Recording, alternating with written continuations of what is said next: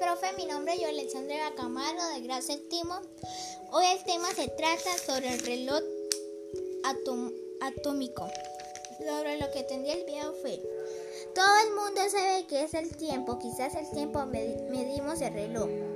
Los relojes atómicos GPS o las redes telefónicas, aunque los, el profesor trabaja en el centro de la Alemania, pues un profesor que trabajó para hacer el reloj.